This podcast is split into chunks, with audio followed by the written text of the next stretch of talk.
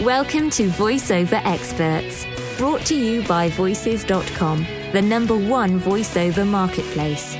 VoiceOver Experts brings you tips, pearls of wisdom, and techniques from top instructors, authors, and performers in the field of voiceover. Join us each week to discover tricks of the trade that will help you to develop your craft and prosper as a career voiceover talent. It's never been easier to learn, perform, and succeed from the privacy of your own home and at your own pace. This is truly an education you won't find anywhere else. This week, Voices.com is pleased to present Pat Fraley. And rolling on take one, Pat. Hi, this is Pat Fraley with a five minute lesson on shameless voiceover tricks. Over the years, I've collected from mentors and brilliant colleagues mindsets, agendas, skills, techniques, methods, and downright shameless dirty tricks. It's a way I can carry my mentors around in my hip pocket. Some of these advance my abilities to deliver the goods, others give me a slight edge over the bone crunching competition and address my audition to booking ratio. So, what do you want to hear? Methods? Mindsets? You know, I'm thinking downright dirty tricks. So, here goes. How about the Oscar winning pause? This is a shameless trick. If you bump into an unusual or powerful or even just plain weird key verb or noun, don't gloss over it. Take a pause before you say it. This gives the listening audience the impression that it was your choice and you thought of it in the moment. Now, this one is called the busting thyself trick, and it comes in reaction to getting the note from a director to flatten it out. Chances are you're being busted for sounding phony and sounding over expressive. When the director wants you to flatten it out, what they really mean is, I'll take flat over what he's given me. What you must do is bust yourself. Let them know you felt really phony with the take in question and ask if you can solve it in a different way. Lower your energy a bit, commit to the action, and then you better hope for an Oscar winning take, or you're back to flattening. At least you have one more shot. Now, here's a trick on slating. Personally, I slate different ways for different auditions. There are no rules, just notions. If you slate in character, the producer is less aware that you're using a pretend voice or being a different person. But here's the trick don't slate in character without playing in action or without intent. In other words, don't slate in a character that's an empty shell. Fill up the way you say your name and the name of your character with a good, solid acting choice. If you're to audition for an old, grumpy guy, be grumpy from the moment you open your mouth to slate. Let me demonstrate. Say I've chosen a voice like this. Don't slate with just the voice, like Pat Fraley is grumpy old man. Do it playing in action, like to intimidate, like this. Pat Fraley as a grumpy old man. Here's another slating trick. This is called the opposite character slating trick. This comes from famed director Robert Altman via voiceover talent Pamela Chalet.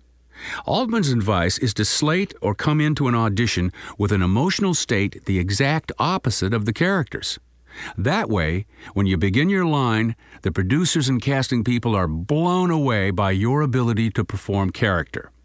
For example, if I'm auditioning for a character who is described as a large, gruff bully with a low voice, in a higher, clear, and almost hesitant or shy tone, I slate my name and character. I take a beat and blast him with a character. Maximum impact. All right, here's another slating trick. This one I call the Mother Country Speaks. Now, don't ask me why, but it sounds really cool to have a Brit or a performer doing a Brit accent slate your demo. With all kinds of demos flying around the internet, it's important to have your name at the top of the demo, and perhaps a tail slate as well. Why not have a classy voice of the opposite gender introduce your efforts? My agent, Pat Brady, loves this and mentioned that it gives the impression that the talent has an agent or did have an agent. In the past, the slating of the talent at the top of each demo was only done for agency house reels.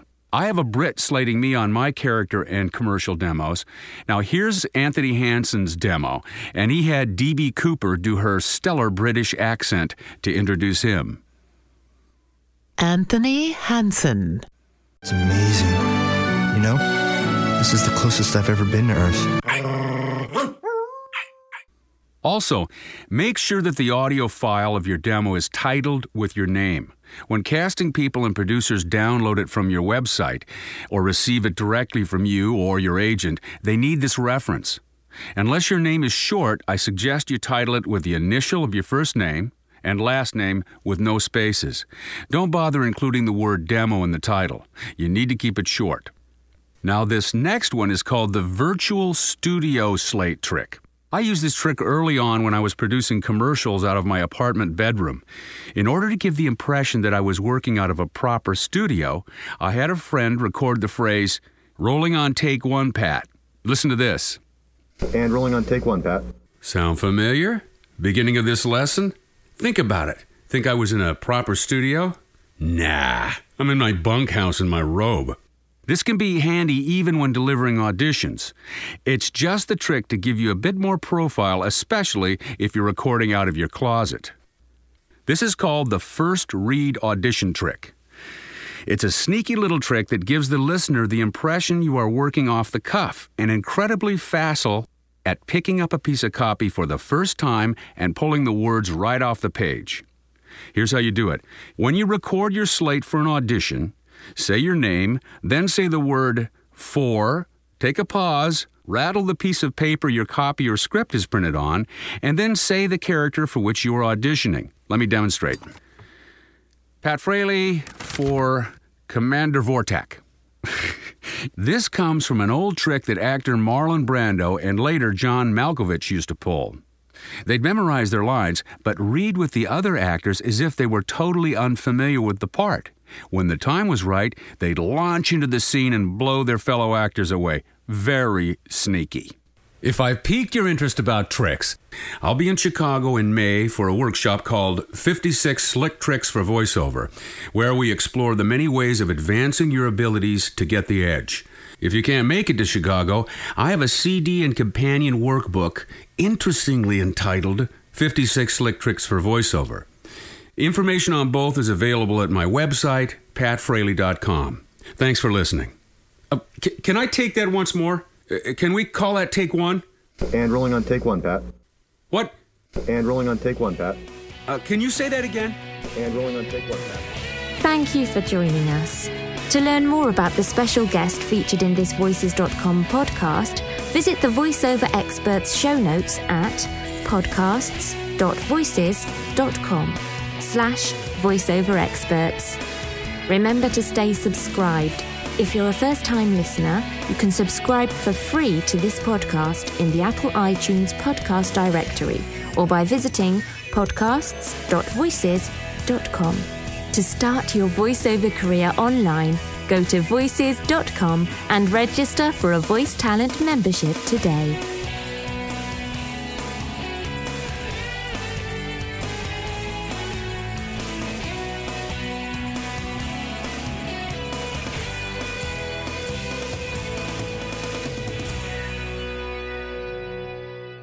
This has been a Voices.com production.